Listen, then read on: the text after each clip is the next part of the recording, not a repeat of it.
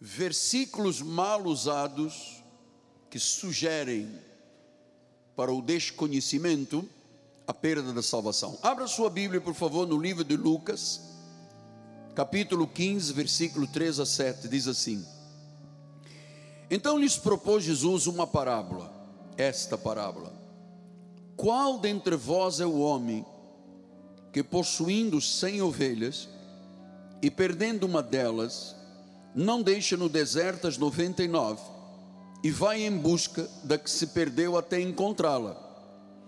Achando-a, põe-na sobre os ombros, cheio de júbilo. Indo para casa, reúne os amigos e vizinhos, dizendo: Alegrai-vos comigo, porque já achei a minha ovelha perdida.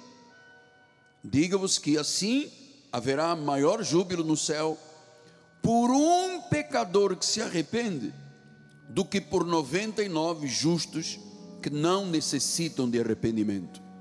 Que palavra, amados.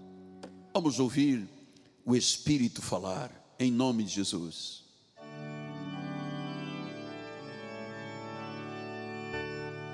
Senhor Jesus Cristo, Deus único, Deus verdadeiro, Pai. Maravilhoso és tu, conselheiro, Deus forte, Pai da eternidade e príncipe da paz.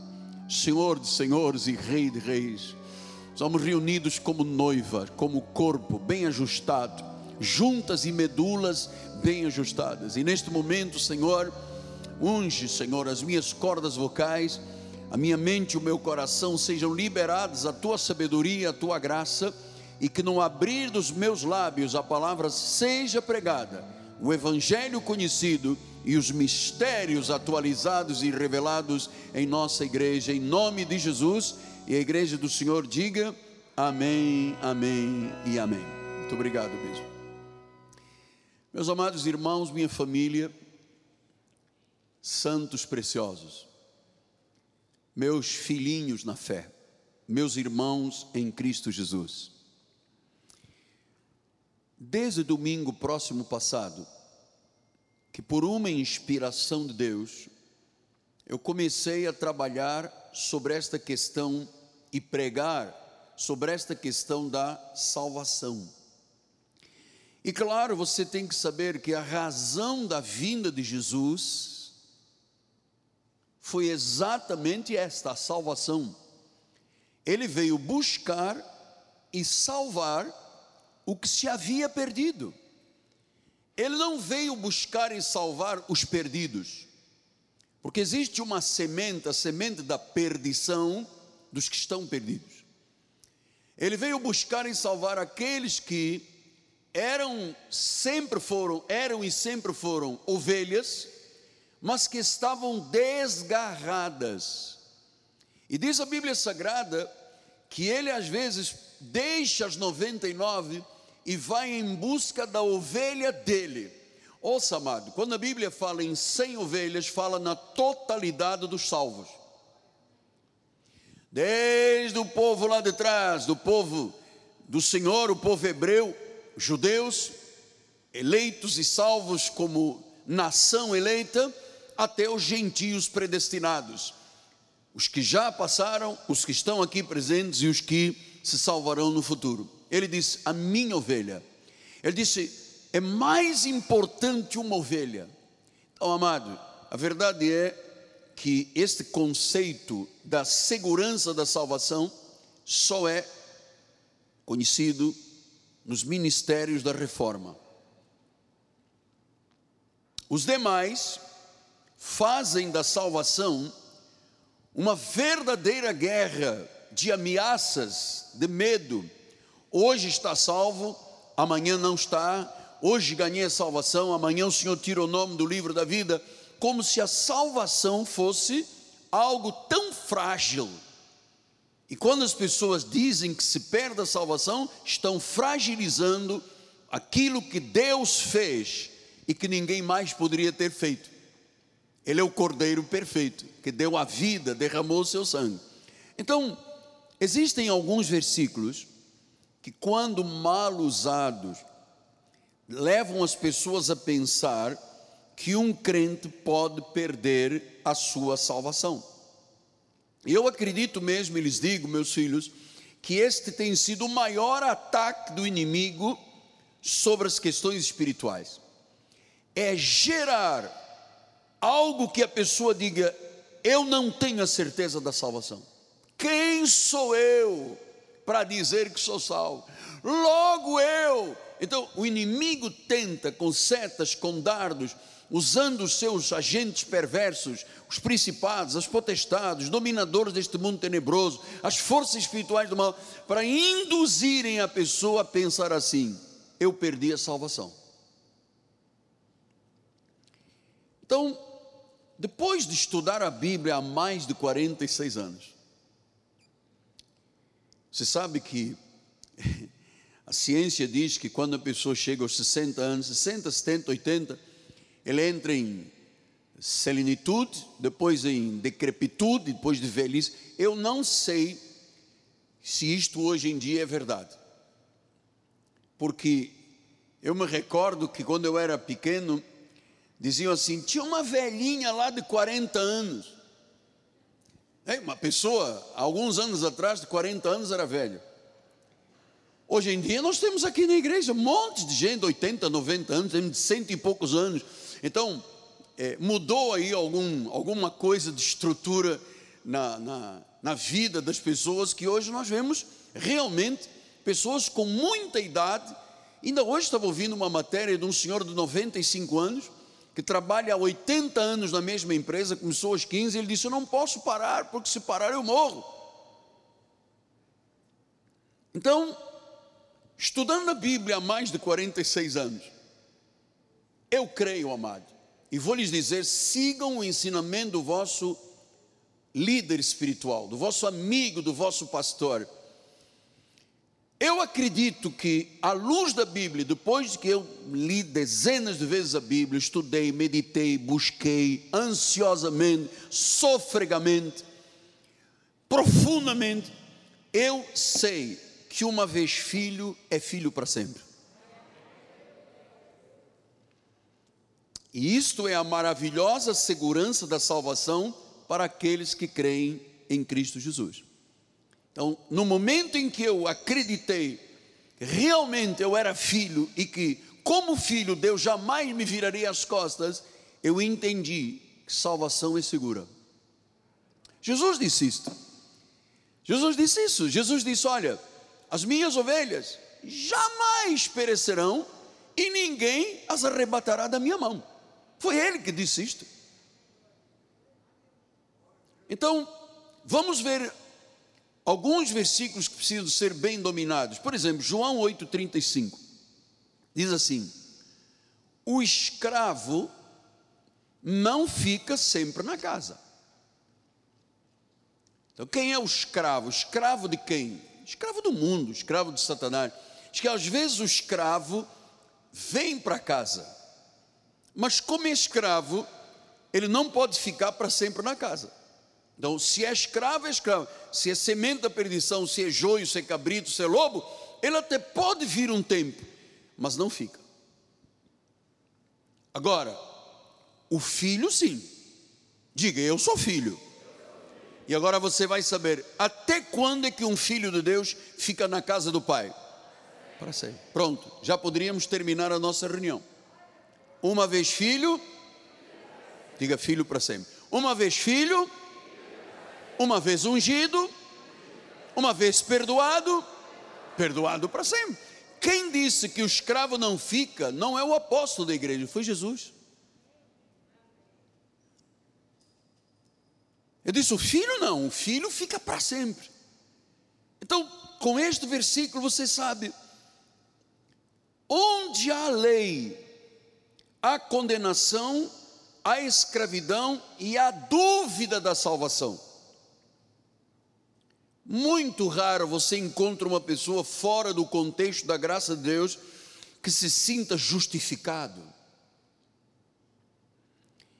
que se sinta perfeito, que se sinta um espírito com Jesus. Raramente. Aliás, se isto for dito no ministério legalista, eles vão dizendo isso é vaidade, está tocando na glória de Deus. Então o filho O filho, sim, o filho é para sempre. O filho, quando é salvo, é salvo para sempre, porque esta é a vontade de Deus. Deus amou o mundo de tal maneira que deu o seu filho unigênito para que todo aquele que nele crê, se crê, não pereça, mas tenha vida eterna. Este é o propósito de Deus. Esse é o plano de Deus. Esta é a vontade de Deus. Então, a verdade é que muitos pensam que uma pessoa é salva e que por não perder a salvação, então ela usa a sua liberdade e faz o que quer e acha que domina a sua vida sendo Deus para si mesmo. Ouça, amado. Eu entendi ao longo desta jornada que a lei não tem a milésima parte da responsabilidade que tem a graça. Porque na lei a pessoa peca, faz um jejum e se acha perdoada. Na graça ela sabe que o pecado tem consequências. Deus disciplina, Deus corrige e Deus açoita.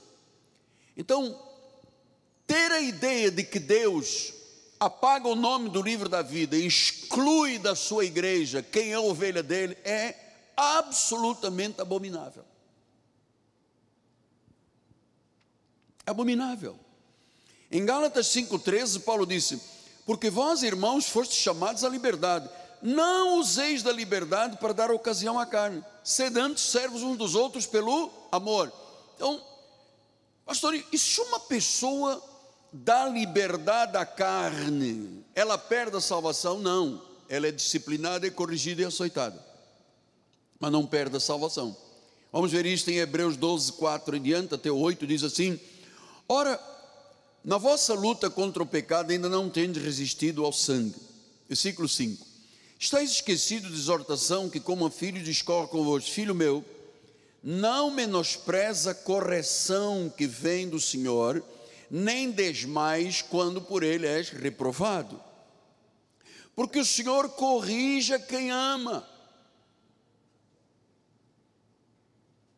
O Senhor não corrige o filho do diabo, amado. O Senhor corrige quem ama.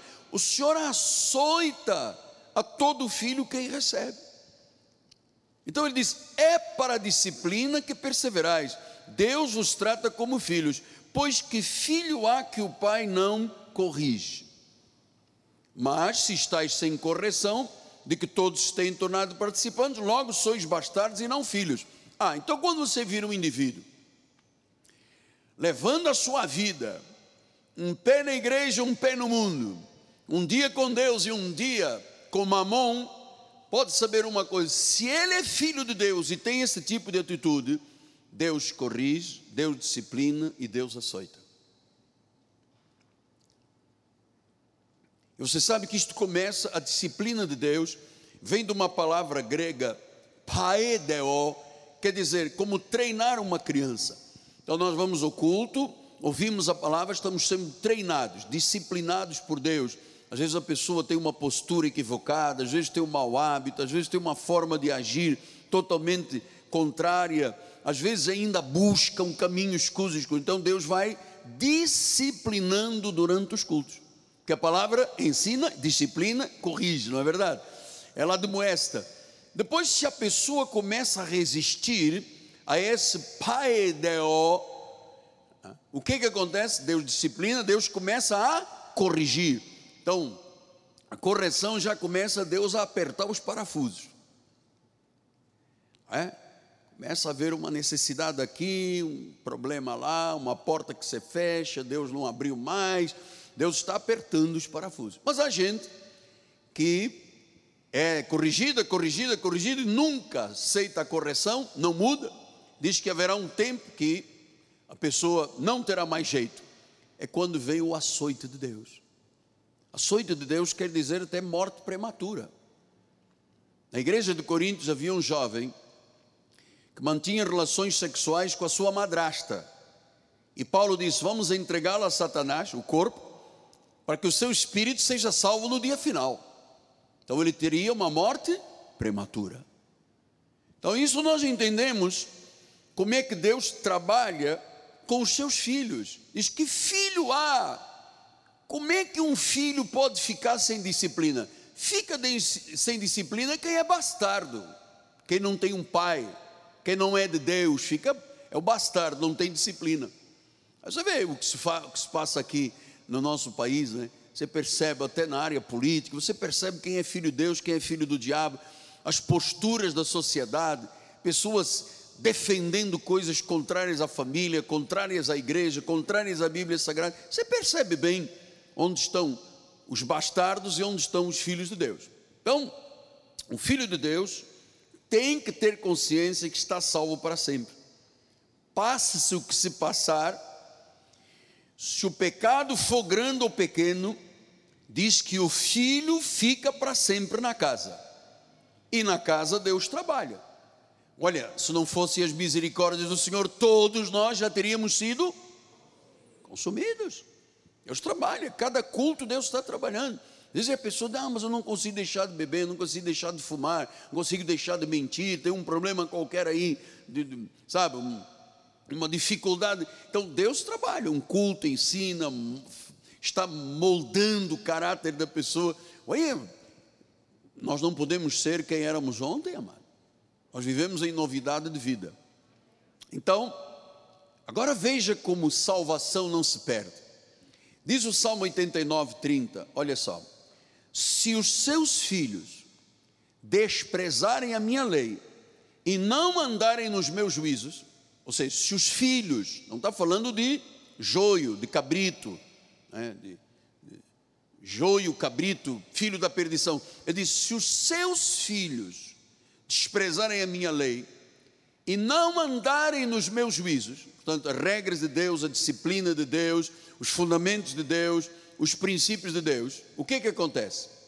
Então, eu punirei com vara as suas transgressões. Deus disciplina, corrige ações.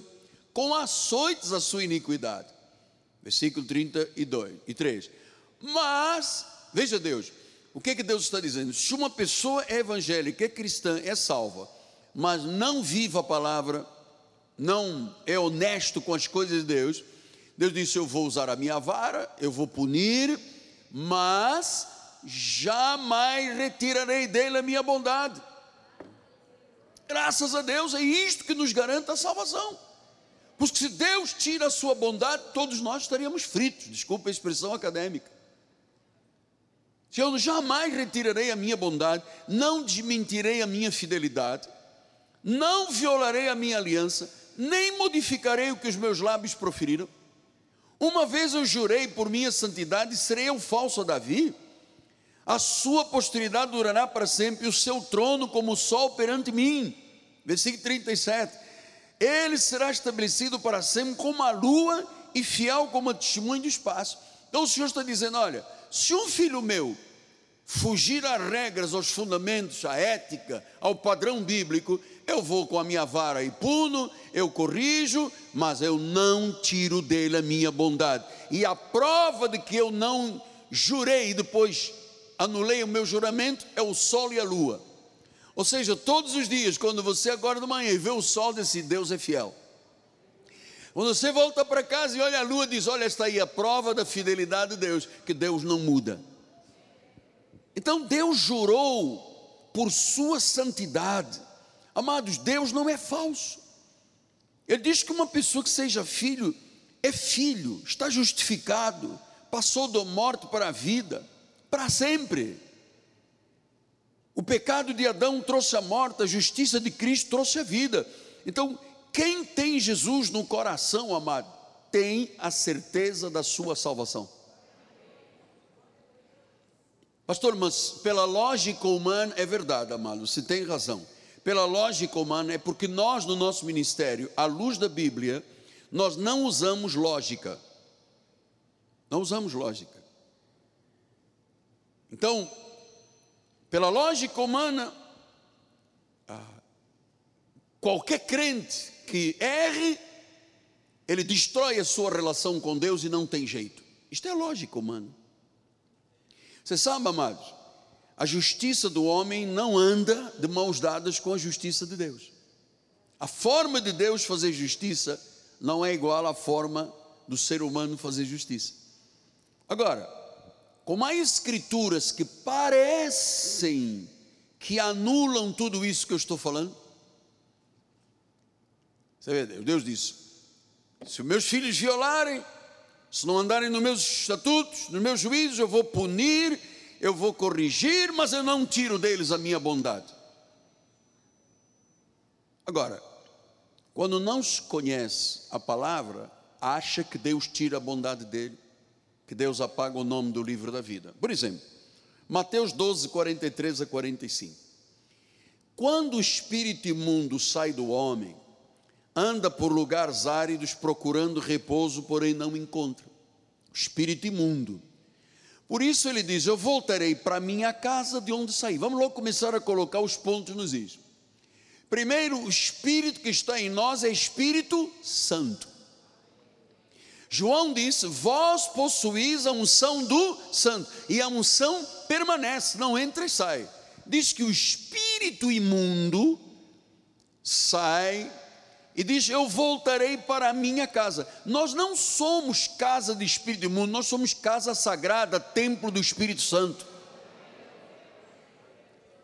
E diz que quando volta esse espírito imundo que saiu da casa dele, do filho da perdição, do joio, do cabrito, do lobo, diz que tendo voltado encontra vazia, varrida e ornamentada, casa vazia. Olha, amado, a nossa casa está cheia. Somos propriedade exclusiva de Deus. Nossa casa está cheia. Aqui não há vazio em nós, Cristo em nós é a esperança da glória. Cristo em nós é a esperança da glória. Então ele disse: ele vai voltar e encontra a casa dele do espírito imundo vazia, vazia, varrida e ornamentada. Versículo 45. Então vai e leva consigo outros sete espíritos piores do que ele, e entrando habitam ali. E o último estado daquele homem torna-se pior que o primeiro. Então, quem, quem não conhece esta passagem, vai dizer assim: está aí, está aí a razão que se perde a salvação. O demônio vem e a pessoa que não, sabe, vem sete demônios piores e arrasta uma pessoa para o inferno. Espera aí, o versículo não terminou. Não, não terminamos a leitura. Ele diz: assim também acontecerá o espírito imundo entrando. A quem? A esta geração perversa. Ele não disse isto acontecerá à geração dos eleitos, dos predestinados, dos escolhidos. Isto tudo do demônio vir, depois sete espíritos piores, vai acontecer a esta geração perversa. Nós não somos geração, nós somos geração eleita, meu amado. Acho que o espírito imundo, nós não temos nada a ver nem com o espírito imundo, nem com sete espíritos imundos, amado. Nós não somos geração perversa, nós somos geração eleita, sacerdócio real, nação santa, povo de propriedade exclusiva. Diga isto: propriedade exclusiva de Deus. Amados, as Escrituras não podem se contradizer. A graça de Deus nos mostra uma coordenação perfeita das Escrituras com a vontade de Deus. É perfeita, amado. Você não encontra entre milhares de versículos um versículo que contradiga algum versículo da Bíblia. Não, não há um versículo, não há uma passagem bíblica contradizendo as outras passagens. O que existem são dois pactos, dois evangelhos. O pacto da graça, Paulo, o evangelho da, da incircuncisão, o pacto da lei, Pedro, o evangelho da circuncisão. É isso que nós temos que saber. O que é lei e o que é graça. Então, as escrituras não contêm a palavra, as escrituras são a palavra. E estas escrituras que nós temos aqui em mãos, amado, essa escritura aqui é infalível, é irrefutável. Amado, é inerrante, não retorna vazia. A Bíblia é a máxima autoridade para o crente e o cristão salvo. A nossa regeneração não foi externa, foi lá no interior, foi lá no mais profundo do nosso coração, foi lá que Deus regenerou. Então, sete espíritos piores, quer dizer que um crente estava sujeita a espíritos de imoralidade, vícios, iras, discórdias, prostituição, impurezas, lascívias. Ele diz isto claro em Gálatas 5, 19 a 21, diz, as obras da carne são conhecidas, prostituição, impureza, lascívia, idolatria, feitiçaria, inimizade, porfia, ciúme, discórdia, dissensões, facções, invejas, bebedices, glutonarias, coisas semelhantes a esta, a respeito dos quais eu vos declaro, como já outrora o fiz, vos preveni que não herdarão o reino de Deus tais coisas praticam. Não herda o reino quem pratica estas obras. Graças a Deus, amado, nós fomos livres disso aqui. Agora quem nos domina é outro, é o Espírito do Senhor. O fruto do Espírito é amor, bondade, misericórdia, mansidão, fidelidade, domínio próprio. Então, quando você vira uma pessoa que anda inveja, bebedice, glutonaria, prostituição, feitiçaria, pode saber que esta pessoa não herdará o reino de Deus. Não herdará o reino de Deus. Então, em Lucas 11, 21 e 22, diz: Quando o valente, bem armado, guarda a sua própria casa, ficam em segurança os seus bens. Versículo 22. Sobrevindo, porém, um mais valente do que ele, vence-o, está falando de Jesus, tira-lhe a armadura inconfiada e lhe divide os despojos. Então significa que se uma pessoa está fazendo na carne a vontade do príncipe das potestades do ar, como éramos dos demais filhos da ira, disse Paulo, antes da nossa conversão, o que que o mais valente faz? Amarra o valente, tira-lhe a armadura e divide os despojos. Vence-o. Cristo já venceu por nós, amado. Satanás não pode nos tocar, portanto, salvação não se perde. Colossenses 1,13 diz isso. Ele, ele, Jesus, nos libertou do império das trevas. Ele já nos libertou. Já nos libertou. Do império das trevas. Nós estávamos no império das trevas. Ele foi pelo seu sacrifício, pelo seu sangue, nos libertou. E o que fez? Deixou-nos aí perdidos? Não ele nos transportou para o reino do Filho do seu amor. Estávamos aqui no império das trevas. Ele, ah, não foi o meu livre-arbítrio. Não, a Bíblia não fala em livre-arbítrio. Diz, ele nos libertou e nos transportou para o reino do Filho do seu amor. Agora a minha pergunta é: pode aqui do reino do Filho do seu amor voltarmos para o império das trevas? Não. Os crentes aí fora acreditam que sim. Os crentes que têm olhos espirituais iluminados dizem: não, o filho permanece para sempre, o escravo não, o escravo sai. O nosso nome está inscrito nas palmas das mãos de Deus, estamos com o nome inscrito no livro da vida. o nome inscrito no livro da vida, que maravilha! Não é escrito, é inscrito. Você pega um pedaço de madeira com um formãozinho e faz ali uma letra. Não é escrever com caneta, é profundo. Nosso nome está inscrito no livro da vida. Mateus 24, 13 diz assim: Aquele, porém, que perseverar até o fim será salvo. Está aí, pastor. Quem perseverar é que será salvo. Quem não perseverar perdeu a salvação. Não, isso é mal interpretado. Em primeiro lugar, você tem que saber que as únicas pessoas que terão capacidade de perseverar até o fim são aqueles a quem Deus chama, justifica, glorifica, porque os predestinou. E mais do que isso, nós não somos salvos por perseverança, nós somos salvos por Jesus, pela graça sois salvos mediante a fé. Isso não vem de vós, é um dom de Deus. Agora, Ele nos livrou da maldição, Ele nos lavou com o seu sangue, ele nos selou para o dia da redenção, logo, nós temos a capacidade dada por Deus de perseverar. Olha, a palavra diz: quando você ensina uma criança, ela pode chegar a ser velha, mas ela tem que voltar, se é de Jesus. Nós já tivemos muitas experiências aqui pessoas chegarem aqui na frente quando nós podíamos receber o ofertório aqui. Espero em breve poder voltar outra vez a essa comunhão dos santos. Várias pessoas aqui de cabeça branca me disseram, apóstolo, Minha mãe, nasci no lar evangélico, me desviei, hoje estou voltando, tenho 78 anos, hoje estou voltando, porque, porque não poderia. Amado, Deus para 99 e vai em busca de uma ovelha.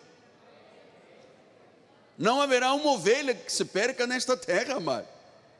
Então, o salvo, aquele que tem Jesus como Senhor, é o único que consegue perseverar até o fim, é aquele que vai receber galardão, recompensa, é aquele que salve, sabe que é salvo, salvo por uma semente incorruptível.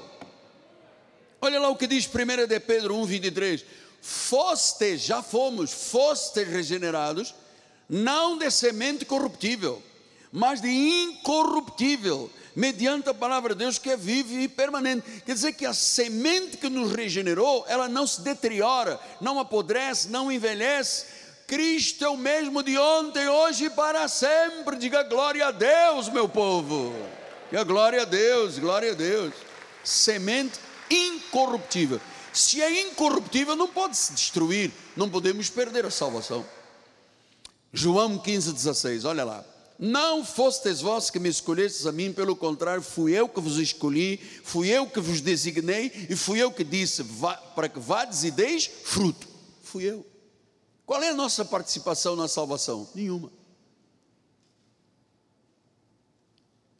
Estou plenamente convicto que aquele que começou a boa obra em vós há de terminar até o dia final. Maravilhoso. Então quer dizer que o pecado não pode anular o sacrifício de Cristo? Não. Pastor, e se eu pecar? Tá bom, vamos lá. 1 João 2,1. Filhinhos meus, estas coisas vos escrevo para que não pequeis. Se todavia alguém pecar, nós temos um advogado, um paracleto, junto ao Pai Jesus Cristo justo. Quer dizer, se houver uma acusação, é Deus quem nos justifica. Pastor, mas isto é uma classe de segurança espiritual. Amados, isto é que é vida cristã espiritual, amado. Esta certeza e esta segurança. Veja o que disse Judas 24.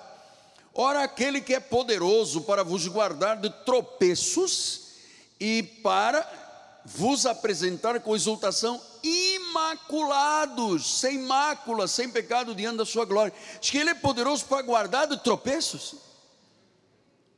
Satanás põe obra no nosso caminho, amado, põe pedras, ah, põe blocos, põe situações para ver se nós tropeçamos. E diz que Deus é poderoso para guardar de tropeço. Diga glória a Deus, amado.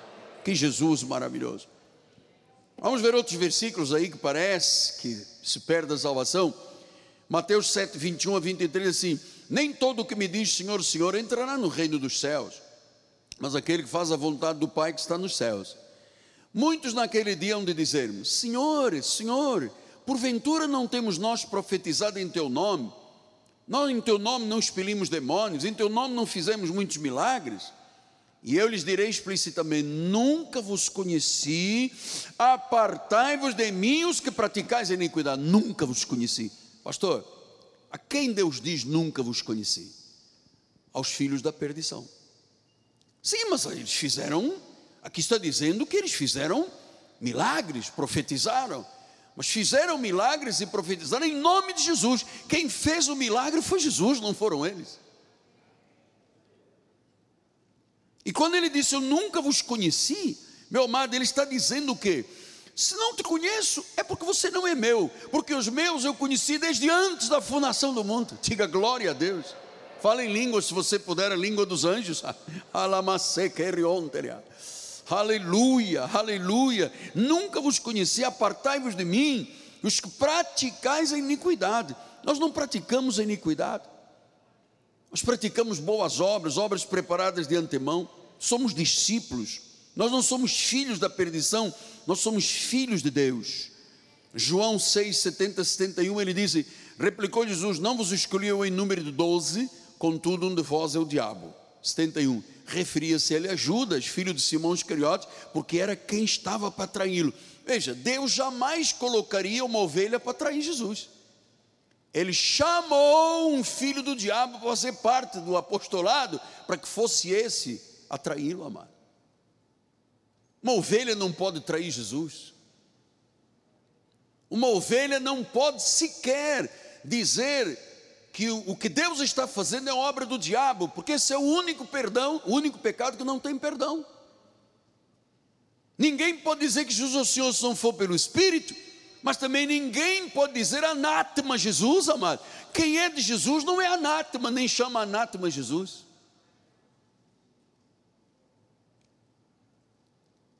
João 17, 12. Quando eu estava com eles, guardavas no teu nome que me deste, protegi-os. Nenhum deles se perdeu, amado. Só se perdeu o filho da perdição, para que se cumprisse a escritura. Quantos perderam? Nenhum.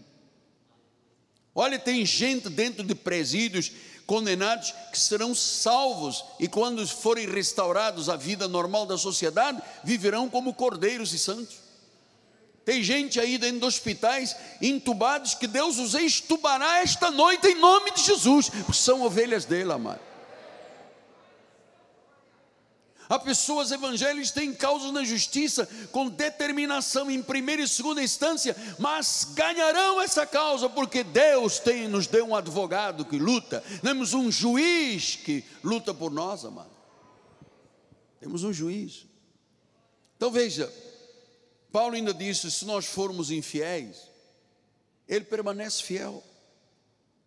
Se dependesse de nós, não, não seríamos salvos, amado. Nós fomos salvos porque Cristo nos salvou. E eu vou dizer aos meus filhos na fé aqui presentes, graças a Deus, um grande número, e aqueles milhares e milhares e milhares estão lá no Rio, no Brasil e no mundo, em outros países, países onde já são cinco horas, dez horas a mais, esperaram este momento.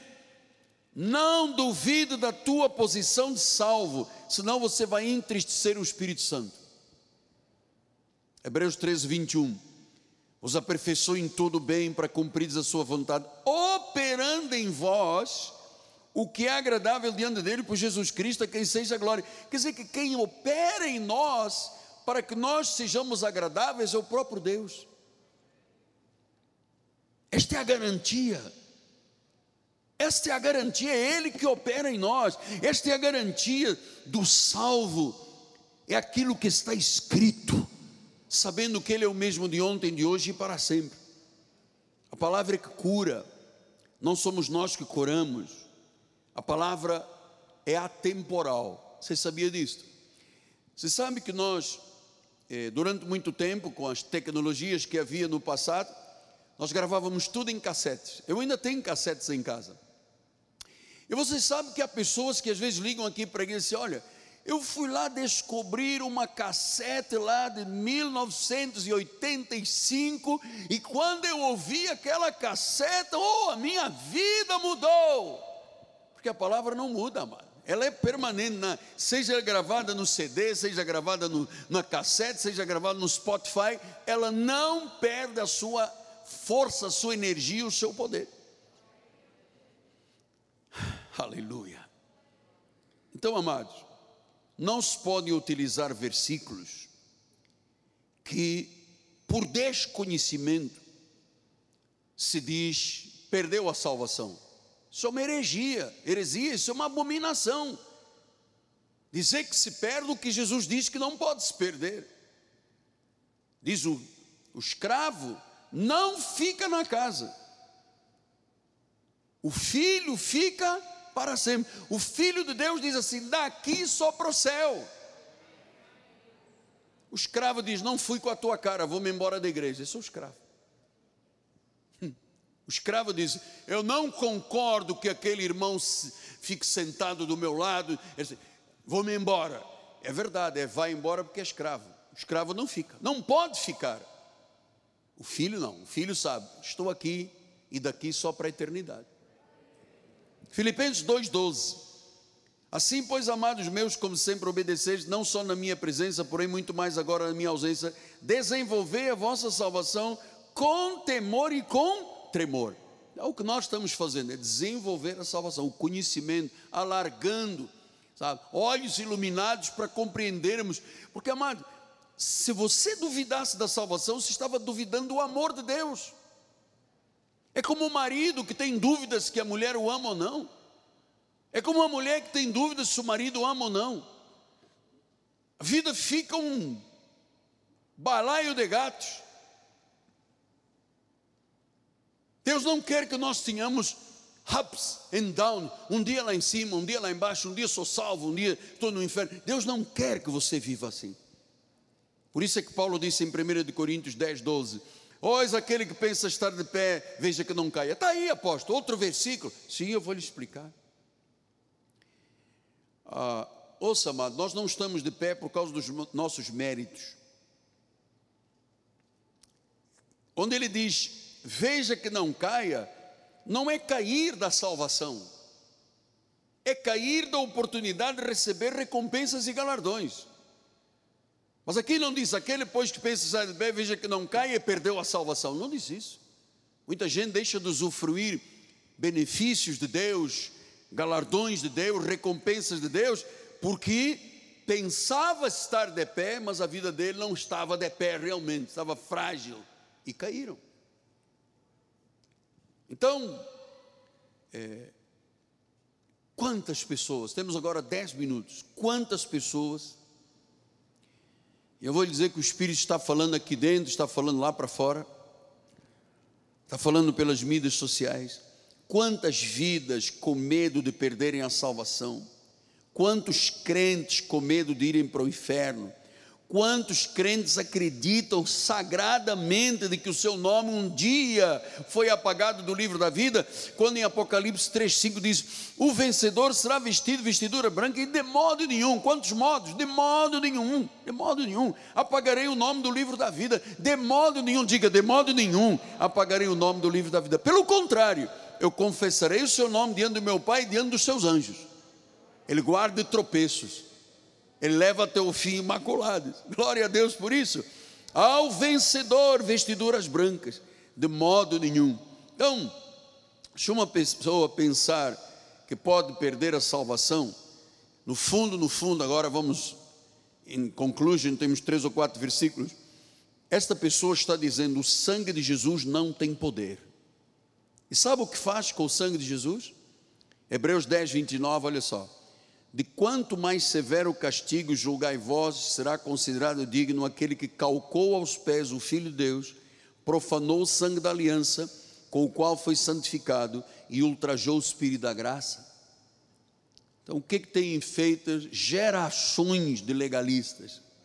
Calcado aos pés o Filho de Deus, ultrajado o Espírito da graça, dizendo: Não, não, eu tenho livre-arbítrio profanando o sangue da aliança, o sangue de Jesus não tem poder, eu faço o que eu quero, eu, se quiser eu aceito, se não quiser não aceito, se quiser eu vou à igreja, ninguém manda em mim, ninguém manda, é verdade, ninguém manda em ninguém, amado. O teu Senhor se chama Jesus Cristo, e é com Ele que nós temos que dar satisfações, e diante dele é que temos que dar a nossa vida e a responsabilidade, todos nós compareceremos diante dele, amado. Todos nós teremos que dar provas a Deus Todos nós, começando pelo pastor, aquela ovelhinha que está lá atrás. Quer dizer, pastor, que calca-se aos pés o Filho de Deus, se profana o sangue da aliança, se ultraja o Espírito da graça, quando se diz perdeu a salvação. Está dizendo, sangue de Jesus é sangue de barata, não serviu para nada. Quando a Bíblia diz em Apocalipse, eles o venceram pelo sangue do Cordeiro, amado. Não tenha dúvida disso. Pastor, mas eu aprendi na nossa antiga denominação que o sangue de Jesus pagou 50% da salvação e agora eu tenho que pagar o resto. É, porque não conhece a Bíblia. Hebreus 10, 14 diz: Uma única oferta aperfeiçoou para sempre quantos estão sendo santificados. Aperfeiçoou até quando? Diga para sempre. Aperfeiçoou até quando? Para sempre. Para sempre. O escravo não fica na casa, o filho fica para sempre. O filho é firme nas mãos do Senhor. Jesus diz: Das minhas mãos ninguém arrebatará. Então, queria terminar esses cinco minutos agora dizendo: Esteja claro, certo, convicto da tua salvação, tenha segurança. O que eu lhe estou passando, amado, é o ABCDE da vida espiritual. Começa com este conhecimento. Nós temos uma vida sobre a rocha. É verdade que tem dias de vento com ímpeto, tem dia em que a chuva cai, Tem dia que o rio transborda, mas a nossa casa está sobre a rocha, não cai. Quem está sobre a areia, quando vier a chuva, o rio ou o vento com ímpeto, diz que cai, e é grande a ruína desta pessoa. Por isso eu queria terminar com os últimos dois versículos, mostram que, quando mal interpretados, levam a outra conclusão. Apocalipse 3, 14 a 16 diz assim: Ao anjo da igreja em Laodiceia escreve: estas coisas diz o Amém, a testemunha fiel, a verdadeiro princípio da criação. Então ele está falando ao anjo da igreja, Laodiceia, está falando a uma igreja. Não está falando a um povo perdido, está falando a uma igreja salva. Versículo número 15. Conheça as tuas obras, nem és frio, nem és quente. Quem me dera fosses frio ou fosses quente.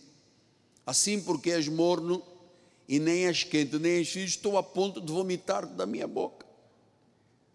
Eu ouço às vezes pregadores dizer, ouvia, deixa corrigir, ouvia no passado, pessoas dizem, Deus vai te vomitar da boca, Deus, amado, isto é uma analogia que Deus está fazendo aqui, a uma igreja está dizendo às pessoas, olha, eu não quero que você seja morno, tíbio, misture lei com graça, ou você é frio é da lei, ou você é quente é da graça, porque a coisa quando é morna, cria vômito, Estou a ponto de vomitar. Você me provoca náuseas. Olha, Deus está reclamando com uma igreja, dizendo: Você me provoca náuseas. Porque você tem uma vida misturada entre frio e quente, virou morno. Mas Deus não disse: Eu vou vomitar. Ele disse: Eu estou a ponto ele não disse, vou vomitar e você perdeu a salvação. Ele disse, eu estou a ponto, está me dando náusea de ver uma igreja que eu comprei com meu sangue, chamei de minha igreja, a minha amada, os meus filhos, o meu corpo, e agora tem ninguém lá defendendo a tese de que salvação se perde. De que nós temos que aperfeiçoar a Bíblia, adaptá-la para responder aos apelos de um grupo pequeno da sociedade, mas que grita a beça que tem apoio do mundo é, artístico e que grita e diz: Olha, vocês têm que nos aceitar, senão a igreja é homofóbica, a igreja é, é, é sei lá, terraplanista. A igreja... Ah, mas nada disso, a igreja é a coisa mais perfeita desta terra. O que as pessoas precisam de saber é a verdade. A igreja não é homofóbica, nem terraplanista, nem negocionista. A igreja é a igreja do Senhor Jesus. E a igreja prega e vive uma palavra, a verdade. Quando perguntaram a Jesus, Jesus, o que é a verdade? Ele disse, a minha palavra. E hoje você ouviu a verdade de Deus, salvação não se perde. Senhor Jesus Cristo, inclinamos as nossas cabeças como reverência, depois de termos ouvido este longo estudo, Pai. Depois de termos entendido, que não existe nenhum versículo na Bíblia que diz que a salvação se perde, nenhum. Glórias a Deus pela segurança da salvação, porque todos nós um dia partiremos, todos nós um dia compareceremos diante do trono de Deus, e é mantendo a confiança que nós não temos medo da segunda vinda de Cristo, cremos acreditamos na nossa salvação eterna, em nome de Jesus Cristo. E a igreja diga: Amém, Amém e Amém. Graças a Deus, graças a Deus, graças a Deus. Vamos lá. Glória a Deus. Nove horas da noite, vamos ficar de pé. Nossa bispo vai dar a bênção final. Se precisarem de voltar para casa, por favor, fiquem em liberdade. Quem puder ficar mais um minuto, nós vamos cantar um corinho lindo para a glória do Senhor. Bispa. Glória a Deus. Levante suas mãos para os céus. Obrigada, Pai, por mais esta palavra maravilhosa, Senhor. Obrigada, Senhor, porque nós temos todos os dias a convicção que fomos salvos pela tua graça, pelo teu amor, Senhor, e pela tua bondade. Pai, põe agora os teus anjos para nos guardarem Livra-nos, Senhor, de todos os males, daqueles visíveis e invisíveis, Senhor. Senhor, vai à nossa frente, abrindo os caminhos, Senhor, quebrando barreiras, tirando espinhos, Pai, porque nós cremos na proteção dos teus anjos. Saia daqui feliz, Você vai chegar em casa em paz, será guiado em vitórias, porque Deus está conosco. Graça e paz, em nome de Jesus. Amém.